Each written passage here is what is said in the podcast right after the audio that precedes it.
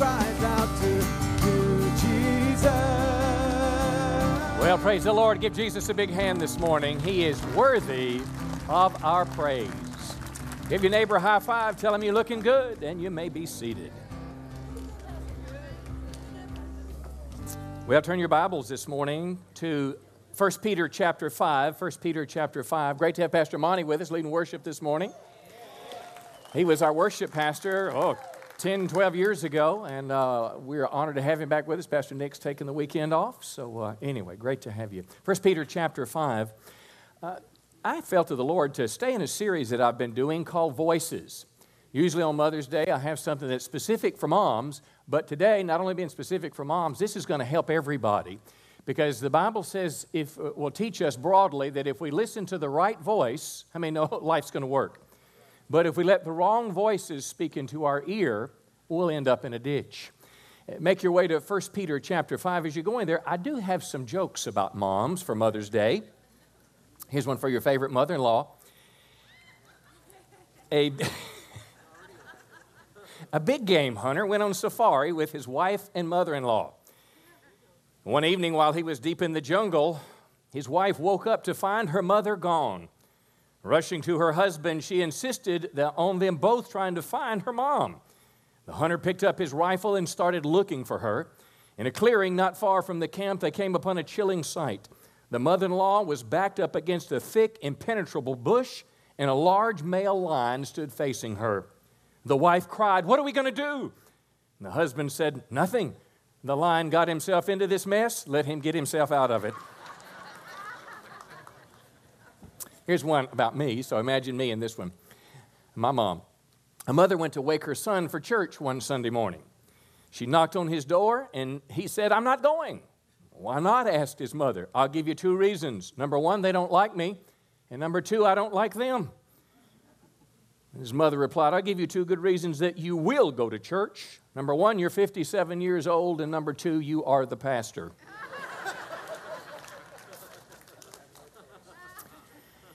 Two kids went into their parents' bathroom and noticed the bathroom scale in the corner.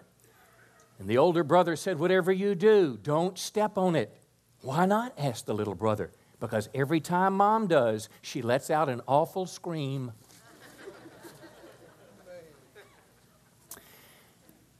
This is fun. I don't do this very often. I'll, little Johnny watched, fascinated as, as his mother gently rubbed cold cream on her face. Why are you rubbing cold cream on your face, Mommy? he asked. To make myself beautiful, said his mother. A few minutes later, she began removing the cream with the tissue. What's the matter? said little Johnny. Are you giving up? what I'm trying to do is make room for more people that are coming. Our chairs are a little tight, so if I've offended you already, that's it was a joke, okay? Because I'm talking this morning about the voice of offense. I don't feel that went quite as well as I hoped it would. First Peter chapter 5, the wrong voice. On a serious note, last week we began talking about the wrong voices that speak to us. The Bible says in 1 Peter 5, be alert and sober minded, which simply means there needs to be in our lives an ability to examine what's going on around us and not just assume that it's just kind of happening, whatever will be, will be, but there could be spiritual forces at work. The Bible says your enemy, the devil, prowls around like a, a roaring lion looking for someone to devour. Now, the context, of course, Christians are being persecuted. And what's happening is the force behind the persecution is the enemy, and he's out to take Christians out. And the Bible says in verse 9, our strategy is we're to recognize this, but we're to resist him to resist him as we are uh, standing firm in our faith. Now, I use this idea of the devil's voice, and I don't mean a literal voice, but I'm talking about the way Satan would influence our mind. In the bond of naturalism that believes there are no supernatural forces, everything can be explained from what we can see and put under the microscope. But biblically, there are forces outside of the natural world at work. And somehow the Bible will teach us, as we'll see today, that, that Satan can whisper things in our ears. He can speak to us. He can, call, he can affect our thought life, uh, impressions in our mind. Uh, last week we talked about how Satan can speak to us with lies. You remember the story of Ananias and Sapphira, how somehow it was Satan had prompted him to lie.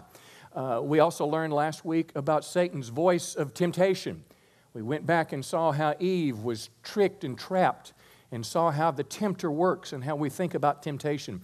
I want to continue it this morning, the wrong voice, part two, and talk about the voice of accusation and the voice of offense. So let's explore this together today. Revelation chapter 12, the voice of accusation. The scripture says the ancient serpent called the devil and Satan. So, hearkening back to the same serpent that caused Adam and Eve to fall away from God, this serpent, the devil and Satan, not some figure of mythology, not some, some abstract force of evil uh, for the unintelligent, but a real spiritual being, a, a spiritual being that has great power. He was thrown down to the earth. And verse 10 says, I heard a loud voice in heaven. And this is projecting at some point in the future. Now the salvation and power and the kingdom of our God and the authority of his Christ has come. And notice this next phrase, I want you to say it with me. For the accuser of the brothers, or the brethren, broadly, it's referring to all believers. The accuser of our brethren has been thrown down, and he accuses them day and night before God. Want you think about this. It's the same picture that the book of Job opens with that somehow Satan is able to know what's going on on the earth, but somehow have an audience with God. And when he goes before God, the Bible says he accuses us. And what is he accusing us? It's very clear. He's accusing us to God of our failures, of our shortcomings, of our sins, of the things that we've done wrong. Satan led the way when he fell from heaven, and he's basically saying this look at John Miller, you know, look at, look at Jason, look at Tom, look at Sue, look at Joe, look at what they're doing. And he's almost as if he's pointing our faults out to God. Well, not only does Satan point out our faults and failures to God, but how many know Satan accuses us as well? How many know when we mess up, when we make mistakes, there is a voice of condemnation. There's a voice of shame. There is the accuser's voice. If you've been a Christian any length of time, and, and, and, and if you try to walk with God, and you have a particular sin that you stumble with, and most believers do, most people, when they come to Christ and generally surrender their lives to Christ, and how many know there's a difference between just going to church and surrendering your life to Christ? To be born again, to be saved, defines a specific moment in time. For me, it was August 15th, 1976. Raised in church all my life, it didn't take. But at that point in time, I realized my need for God and I surrendered my life to follow Christ. There were some struggles that I had in my life that just left. I mean, no longer that I have the desire. Others hung on a while, but some I struggle with to this day. And it's those that I struggle with to this day that the voice of the accuser is always there. Satan's whisper, it's like when he tries to get you to do it, it's, it's always so appealing. It's always going to be so good. It's going to make you happy. You deserve it. Nobody else will know, whatever the reason is. But as soon as you do it, rather than the happiness that he promised, it's shame, it's condemnation, it's guilt, it's this voice of the accuser. And that's what I'm talking about the, this morning in this first point. This voice makes us feel worthless and ashamed. Satan will whisper things in our ears like this Uh, what you did was so bad, you don't deserve forgiveness. What you did was so bad, you don't deserve God's forgiveness. I had him whisper that line to my ear probably the first 10, 15 years of my Christian life. Something that I had done in my late teenage years before becoming a Christian. I, I, I just felt that it was so horrible, it was so bad, it was so hideous that it was no way God could forgive that. And I almost found myself sometimes almost trying to earn God's favor. Are you with me? Because of the memory of what was so bad. See, we all have things. Maybe you feel like, you know, I'm a horrible person. I've had multiple divorces. I've, I, have had an abortion. I've had several abortions. I, whatever. You just go down. I have a criminal record. I raped someone. I murdered someone. You know, I mean, I, I've done things that, that are just horrible. I've abused a child. I mean, there's things, and the devil is right there. And can I suggest when he's, when he's bringing condemnation for these past things that we've done wrong and saying we don't deserve forgiveness, it's almost as if we should converse with him like Jesus did. You remember the 40 day temptation? Three times Jesus said, It is written. It's almost like we need to say, you know, you're right. I don't deserve to be forgiven. But the Bible says, Ephesians 2 8 and 9, come on, I'm saved by grace through faith. It's a gift of God, not by works, lest any should boast. That my relationship with God is not performance based that God has adopted me into his family. Before I was born, he loved me. The Bible says while I was we were yet sinners, Christ died for us. See, Jesus didn't begin to love me when I cleaned my act up. Come on. He loved me and began to woo me to him, and because I love him, I begin with the help of the Holy Spirit to clean myself up. But he beats us up with this. Maybe this voice whispers to you, God may forgive you, but you'll always be a second-class Christian. You don't deserve to sit on the front row. You, don't deserve to teach a class. You're not worthy, come on, to be on the platform and lead worship. Even though God's given you a, a, wonderful voice, uh, the ability to play instruments, and we welcome you, this voice says you're not worthy because what you did was so bad, it has, it has permanently put you in second class. On your resume as a Christian, you will always have a felony, and that will always exclude you from certain jobs. Child abusers are not allowed to work with children at any point in times in the future, and any sin that the Christian commits, the big ones, keep you out of some forefront, of some place of, of ministry and honor in God's kingdom. I would suggest to you when you have these thoughts that you let the truth settle in your mind. 1 Timothy chapter 1, 15, Paul the apostle, the one who in the name of religion was killing Christians, listen now, he was persecuting the church. He said this He said, Jesus Christ came into the world to save sinners, and I'm the worst of them all. He went on to say, But God had mercy on me. Now, I want to tell you, you may feel like you're the worst of all, but God used that guy, Paul the Apostle, to write two thirds of the New Testament. God used Paul the Apostle to bring the gospel to the Gentile world, which is any non Jewish person. That's us. We're here today because of the ministry of a man that used to kill Christians and drag children out of their homes unless mom and dad would deny Christ. And I want to tell you, my friends, if the devil tells you because of what you have done in the past, you are unqualified for any work in God's kingdom, he is a liar. And, and what do you tell a liar? You remember from last week? Come on, hit the road, Jack, and don't you come back no more. Now, uh, uh let me go deeper with this. We confuse conviction of the Holy Spirit with condemnation of the devil. Let me tell you how to different, tell the difference. First of all, when we do wrong, there is an awareness. God's placed it all. Natural law, the natural theology suggests that our conscience, until it is corrupted and hardened, is an indicator of right and wrong. It is refined by the Holy Spirit in the Word of God. But, but, but conviction of the Holy Spirit, when you do something wrong and, and, and you're convicted, conviction, how many know guilt is a good thing? I mean, it's God's warning sign that you're headed in the wrong direction. It's that feeling, well, that's a gift from God. But conviction of the Holy Spirit will always point you to the cross.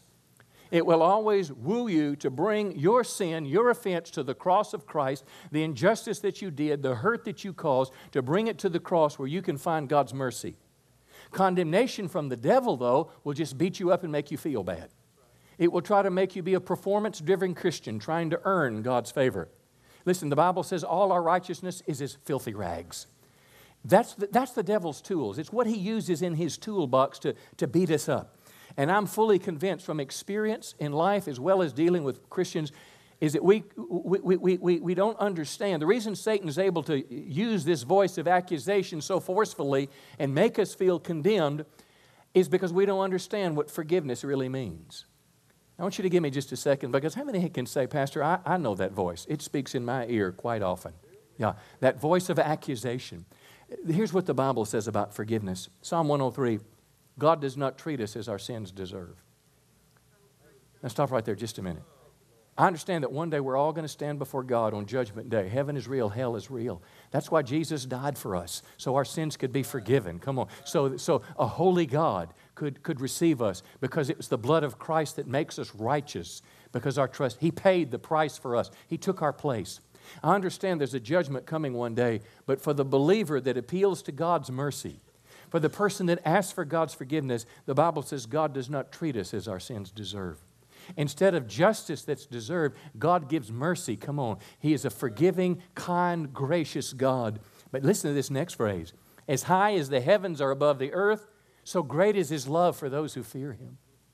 I remember when my kids were little and they would do this. Of course, when my kids were little, we'd sing the Barney song, you know, and they, that kind of, I love you, you know, you love me. We're a happy family. They outgrow that. But we also used to say this I love you, Daddy, as big as that tree. And I'd say, Well, I love you as big as the sky.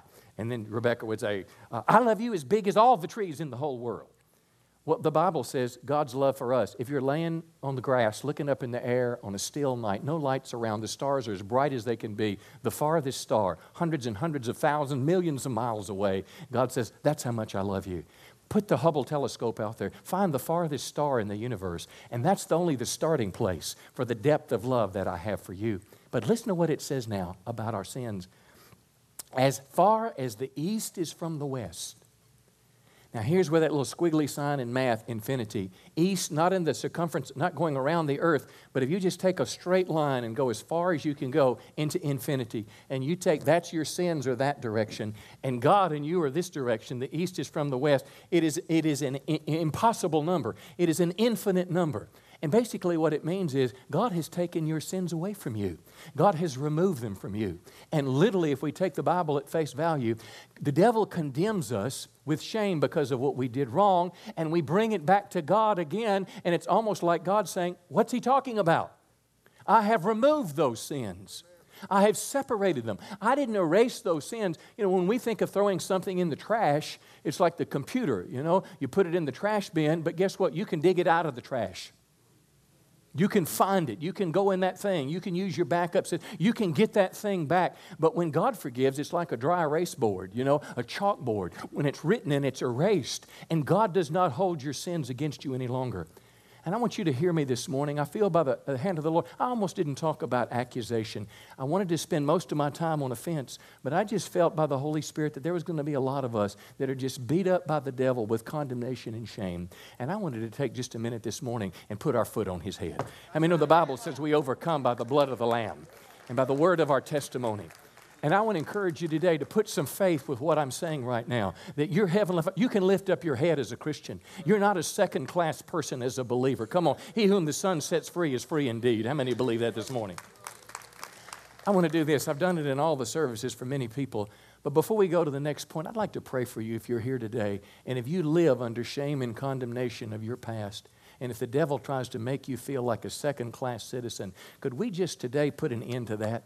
Could we just today unite our faith with yours and you, in a very pointed, deliberate way, put your faith in 1 John 1 9 that it said, If I confess my sins, come on, he is faithful and just to forgive me and cleanse me from all unrighteousness.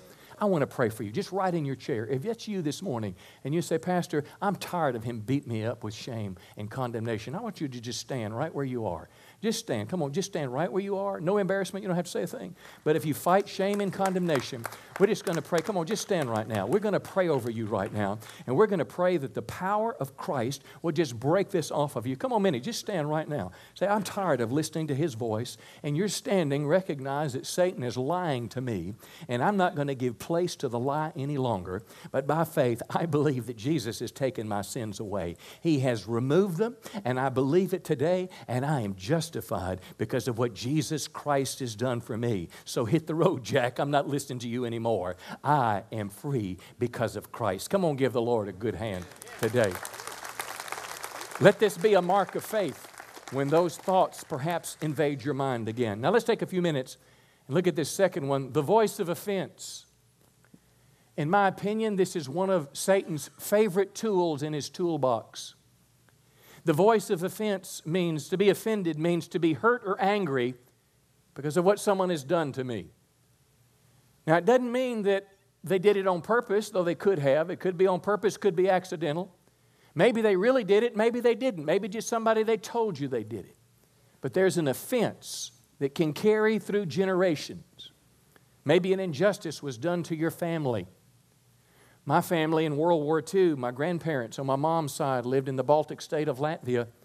When the Russians and were going crazy and Germans and war and everything. They were driven from their homeland. They left their farm. They left hundreds of acres of land and jobs and two children and came to America to start over working in a turkey farm with nothing.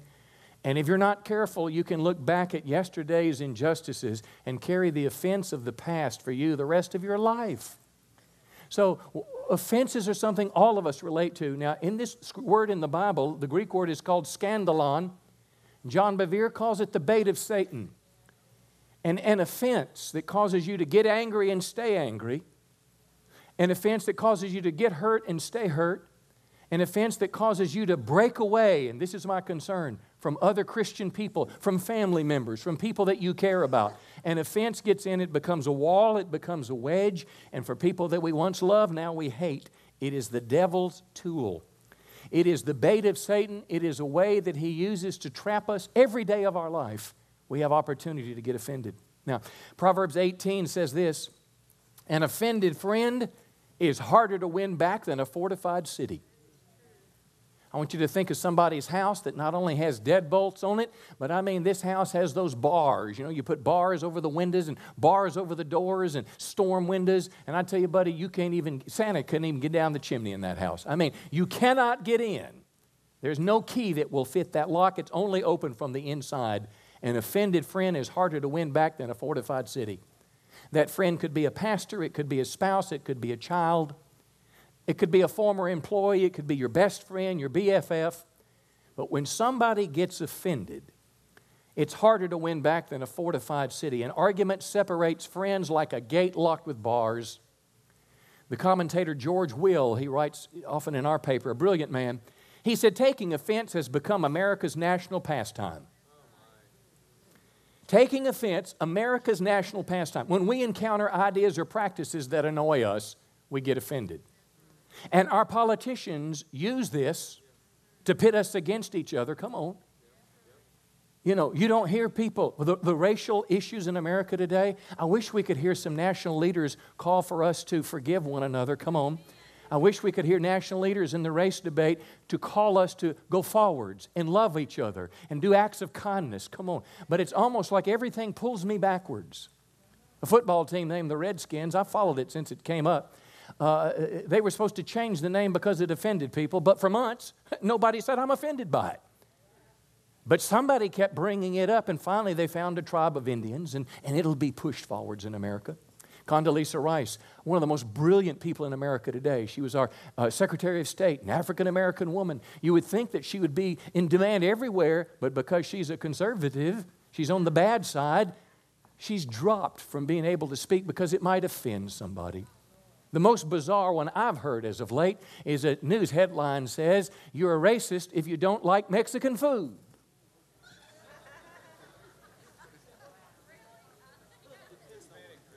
It is that stupid. And I'll tell you, friend, it is the bait of Satan in our culture. Now, now listen, do bad things happen? Absolutely. Should things be addressed? Absolutely. Were the comments by the, the coach there and the Clippers, were they wrong? Were they racist? Well, absolutely it was wrong. But listen, in America today, we don't want to just live in the past. We don't want to get behind the bars and live our whole life because Satan will control us behind those bars. Now, I want to explore this, and I'm not going to talk about the world. Listen, it's hard enough for me to get along with my brothers and sisters in my family. Let's forget the world just a second, but let's talk about offenses that we get with other Christians. Hey, I've offended a lot of people in my time. I'm just trying to be a nice guy pastor. Guy walking around the hall one day had his shirt unbuttoned about there, trying to be real cool, big chest, working out, hair showing everywhere. And I said, Man, that's not cool. Button up your shirt, please. That's not modest.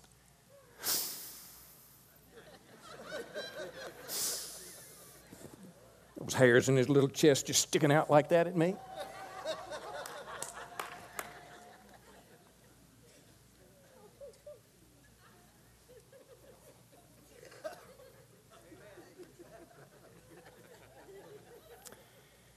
An offense Satan can use to manipulate you like a puppet. Do you know Satan used an offense to cause a man to betray the Son of God to be killed? Now, it didn't happen like that. Satan worked it for a season. He, he nurtured the love of money in Judas's heart. But look what happened. Matthew 26, Jesus is shortly before he's been crucified. He's having a meal, and a woman comes in with an alabaster jar of expensive perfume and pours it on his head. She was trying to do something kind. It's like if you wanted to buy someone a gift or do something nice for somebody. Eh, she was doing that. Well, verse 8 the disciples became indignant and said, What a waste. See, this was very expensive perfume. Some believed it was as high as a year's wages. So imagine if you make 50000 a year, you put $50,000 in a bottle, 12 ounce bottle, and pour it out on the floor on somebody, and they wipe it up and it's gone. They were in, what a waste. It could have been sold for a high price and money given to the poor. Now, if they were right, Jesus could have agreed and there'd been no problem. But the problem was they were wrong, and Jesus told the truth, and look what happened. Jesus replied, Why criticize this woman for doing such a good thing to me? She poured this perfume on me to prepare my body for burial. And Jesus said this wherever the good news is preached, in Texarkana, Texas, 2,000 years after the event, Jesus said this. Jesus said, What, uh, what this, uh, Jesus said, this woman's deed will be remembered and discussed, just like we're doing today. Now look at this odd verse, verse 14. Then Judas Iscariot went to the leading priest and said, How much will you pay me to betray Jesus? Isn't that the oddest thing? In this story about this wonderful thing happening to Jesus, this stuff rising up within Judas's heart, and now he's going to betray Christ. How could he do that? He was offended. And because he didn't deal with the offense quickly, the next verse says, from that time on, Judas began looking for an opportunity to betray Jesus. So it didn't go away. Satan, once he gets a hook, it's like offense is the bait of Satan. It's like the minnow swimming in the water. It's the worm, it's the cricket that's dropped in the water. And once you get hooked and the line is tight, he can control you. And that's exactly what was happening. Judas got offended because Jesus touched his idol of money. Judas was the treasurer of the church. The Bible says he used to steal what was in it. And when Jesus rebuked him, he got offended. And when he got offended, my friend, he did the most bizarre thing any person could ever do. Now, John 13, it goes further in the story. This is for sure the Passover. During supper time, and notice this phrase the devil had already put into the heart of Judas Iscariot to betray him. Now, remember when I told you at the first of the message the devil has a voice? it's not just, you know, a psychotic voice, you know, that they give drugs to. But, but in this veil of naturalism, somehow Satan pierces through. And he's now, the Bible says, putting into the heart of Judas. Judas is making a choice now. We're not, you know, robots. He's making a choice. Now, translators uh, translate that, that phrase this way Satan whispered into the ear of Judas. Satan whispered into Judas's mind. The devil caused Judas to think. And I want to tell you, my friends, he wants to do the same thing with you and I when we get offended. He wants us to lash out, to pull a gun, to say, I quit, to say, I hate you, to unfriend you on Facebook. He will do something because he wants to destroy relationships that God has put together. Christians get offended all the time. We get offended over money, we get offended over broken promises, I get offended if you gossip about me and I hear about it, even if it's true. I get offended over Facebook posts.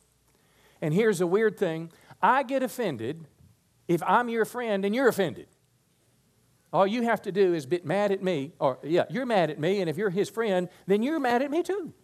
And Satan is doing this go, go, go, go. The thief comes to, and it's the door of offense. I'll tell you, a deep offense I had in my life many, many years ago. I was on my way to be a professional tambourine player. True story. I had visions of being on American Idol. Big tambourine, loud, noisy. It disappeared one day. I just, I don't know what happened to it, but years later, we used to have a leak in our roof right over there. And someone threw that tambourine in the hole in that roof. And when we replaced the ceiling several years ago, it fell out to the floor. I have been told that that man, the former worship pastor of this church, was the one that threw my tambourine there. He denied it last night when I asked him. But I have people that love me. They have given me tambourines. Keep the beat with Jesus. And it does not say in your office when you're by yourself, it just says keep the beat with Jesus. I had another friend that loves me, oh, like a brother, my green tambourine. It disappeared too. It was returned to me, though, with this note. I found this in Pastor Nick's office.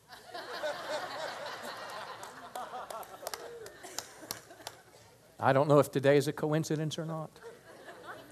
It looks like he's at it again. And this is the friend that loves me. Her name is Abby. She's gone to Australia. I hope she comes back soon. now, I'm laughing and joking and all that, but, but isn't, isn't that the way offenses work? In the grand scheme of life, we let the devil divide us and destroy relationships, come on, that God brings together. And I'm not minimizing offenses. Listen, I have been hurt and remembered that hurt that happened five, six, seven, eight years ago cutting my grass. Anybody ever done that? Yeah, yeah. Eh, because it just takes deeper and deeper and deeper root. It's like Bermuda grass. I mean, you can't pull it up. You got to kill it. And you have to stop offense before you become a Judas. Come on, tell your neighbor, we're preaching, he's preaching better than we're amening this morning. When you and I get offended, we seek revenge, we withdraw. This is our natural responses. We attack, we explode, we file lawsuits. But here's the thing that concerns me the most gradually our heart hardens and our spiritual life is affected. Our heart will harden through an offense because, and listen, I'm not minimizing, it, it, it hurts. Some of us have things done that are wrong to us that are very severe. Some of us went bankrupt because our partner stole from us. Listen, some of us were brutally raped as a child, and we can't have kids today. You don't laugh about that. Things that are done wrong. But I don't care how deep it is. You can either give it to God and be forgiven, or you can let a root of bitterness grow in your heart deeper and deeper that will just continue to grow out. The sweetest, godless person I ever knew in my life was my grandmother, my mom's side. My grandmother was this, I never heard her utter a, a, a, an ugly word. She was, just, she was just a sweet and godly woman, but she was driven from her home. In the middle of the night, the, the, the Germans came in, took her husband by force, used barbed wire to chain him, throw him in a boxcar to take him off to Siberia. They, he, he, it was a miraculous story, but anyway, he gets back. They put everything they can fit in, an, in, in a horse cart, and, and they take this across Europe.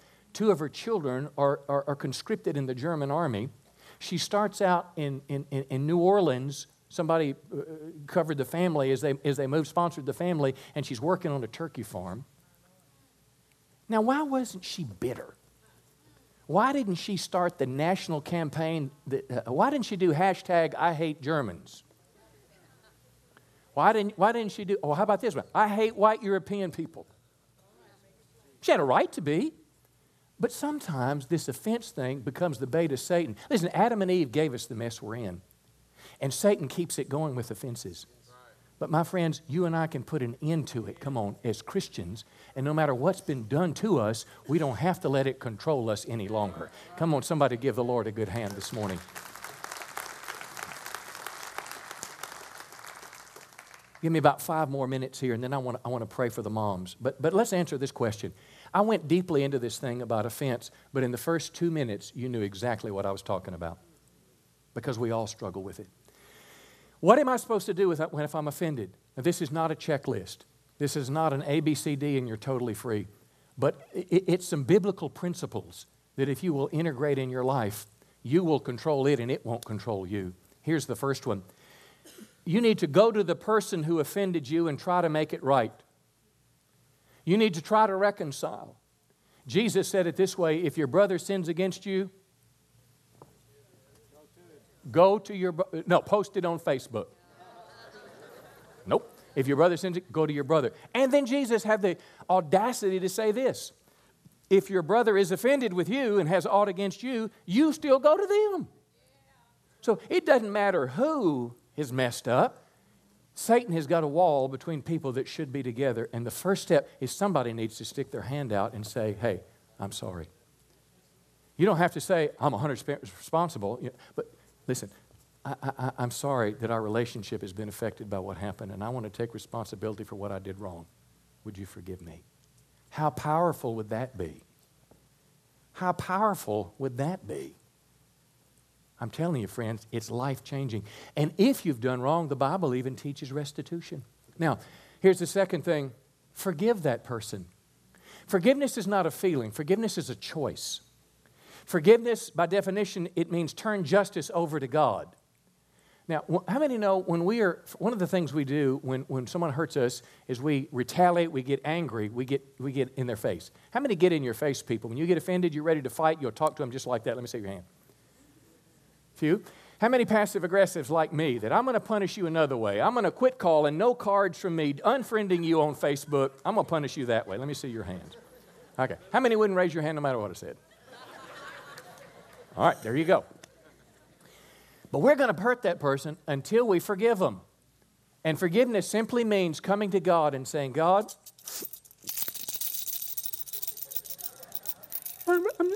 he hurt my feelings. No, really. But Lord, I want to give him to you.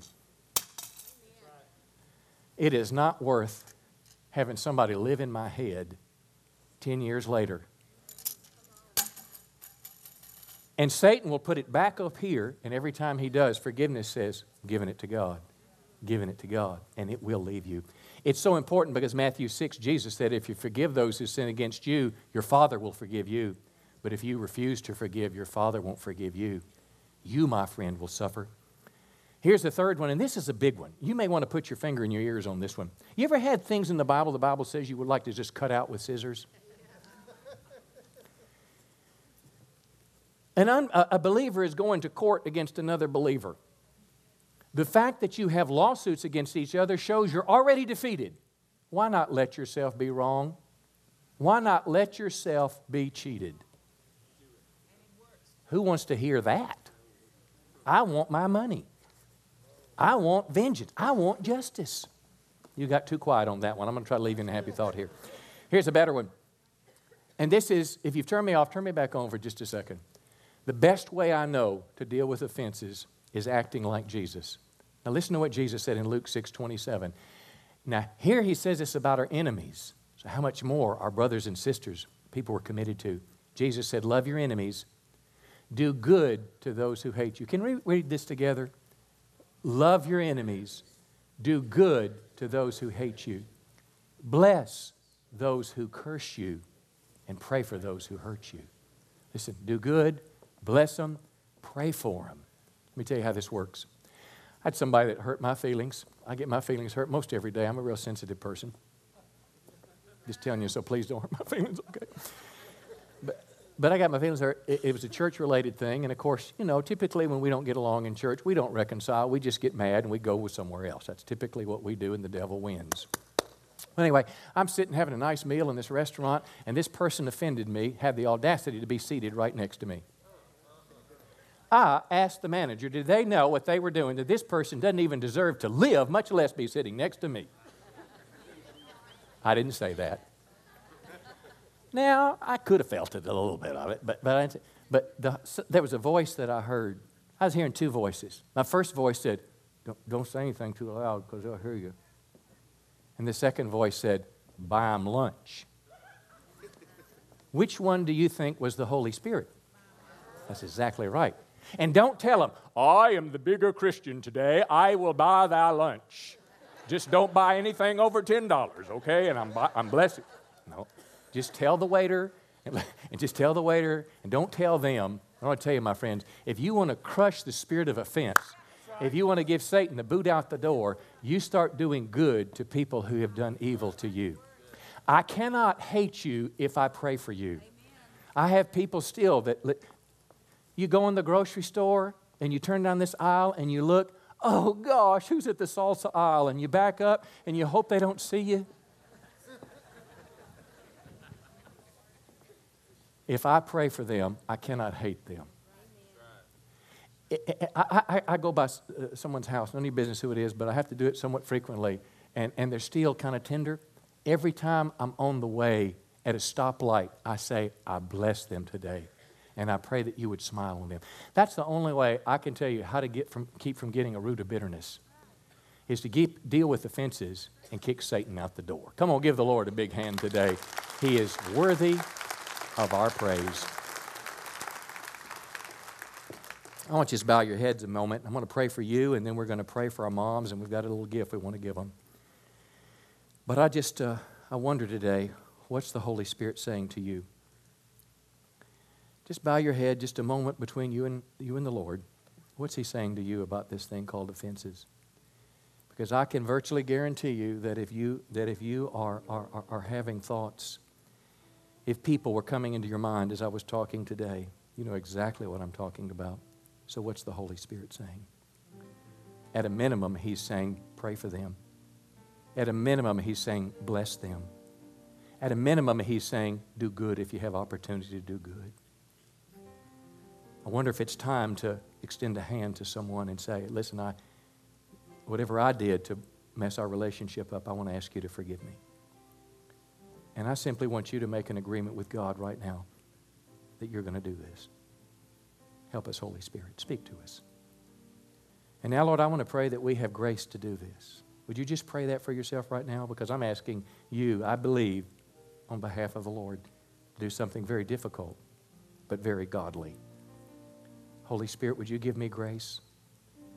Would you show me the right way and the right time? Would you prepare hearts so there could be reconciliation? Because I know I'm supposed to love my neighbor as myself. And the Bible says that all men will know that I'm a disciple of Christ by the love I have for another person. I refuse to listen to the voice of offense any longer. I'm going to be a restorer and a healer. In Jesus' name. Let us close the service this way today. I, I, we'd like to have a special prayer blessing over all moms that are here today moms, grandmas, anybody raising kids, come on, come on up right now. I'm going to pray for you, and we've got a gift we want to give you. You know, ladies, I know we're all across the board here. There's some of you moms that it, it, this is absolutely going to be a perfect day.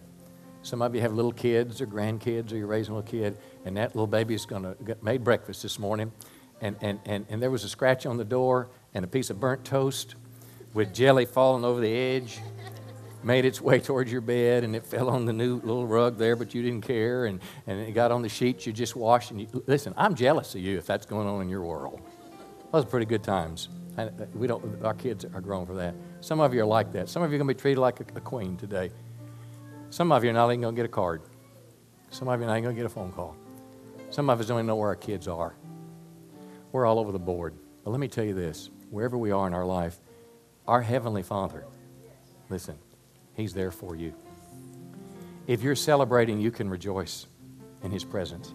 If you're hurting, you can bring your hurts to Him. Something I've learned this past year is my wife's battled breast cancer, and she's doing real good. She couldn't sleep. She'd get up most mornings 3.30 or 4. I'm sleeping like a log till 6.30 or 7. She gets in there going pretty sad. But when she comes out, she's always a little stronger because she didn't go and watch television. She went in to seek God. She went in to pray and worship. Sometimes just let the worship just bathe over her.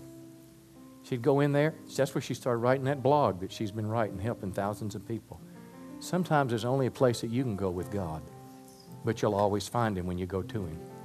Don't, don't let yourself get bummed out and discouraged and sad if you're not where you want to be. You make sure you get connected to your Heavenly Father. And I'll tell you this, I'm going to close with this. There's one thing that your kids will always need all your life, and that is your prayers. I know for a lot of us, we look back at our parenting and we, we listen to the voice of the accuser. We should have done this. My kid wouldn't have turned out this way if I'd have done that, and blah, blah, blah, blah, blah. Can I tell you, that's the voice of the accuser. He's trying to make you feel shame and guilt and beat up. Would you just make a decision that you're leaving that here today? If you have asked Christ for his forgiveness for the mistakes that all of us make, listen, God made mistakes with Adam and Eve. Well, God didn't make mistakes, but you know what I'm talking about? his kids messed up. So, can you leave that at the cross today on this Mother's Day and never listen to that voice again? But what you can do for the rest of your days for your kids is pray for them. The illusion that they're my children is just that it's an illusion. We're raising God's kids for a little while. When they're an infant, you could hold them in your hand, but from the time they're born, you're getting ready to do this with that child. And then one day, all you can do is just pray and seek God. But listen, that's the most powerful thing you can do is pray for your children every day of their life. I know mothers that have moved to Texarkana because their kids ended up in prison. I know moms that visit that kid every week when the preacher quits going. That's the mother's heart. Maybe that's your great project in life is to pray your kids through to the place they need to be. Don't take the shame and guilt for their mistakes, but receive the goodness from a good God. Come on, He's worthy of our praise. I just want to pray over you. Lift your hands towards these ladies, uh, guys, and uh, ladies, I want you to just take somebody by the hand near you. And we just simply would ask that the God of heaven would smile on these dear women. We just ask you, Lord, that you would look down from heaven and smile on all our friends today. I pray that there would be great joy at some level in everyone's heart I pray, Lord, that you would smile on, help those that are hurting and lonely. But I just pray that the very presence of God will take away our sadness. I pray, Lord, that you would give us tenacity in the place of prayer. And I pray that you would forever close the accusation of the one who tells them they failed. I just bless them today. Let the Holy Spirit be near. And we pray this in Jesus' name. Amen. Give these girls one more big hand, guys. God bless you. We love you. We're glad you're here. We've got just a little gift here if you want to pick up on your way out. And like I said, some of those strawberries are in the front. God bless you. I love you. Thanks for coming today.